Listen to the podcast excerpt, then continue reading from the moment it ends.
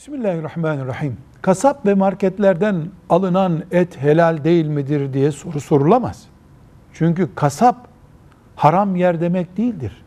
Tavuk olsun, inek eti olsun. Kim bu kasap? Nereden temin ediyor? Kasaplardan et alınırsa, tavuk alınırsa haramdır diyemeyiz.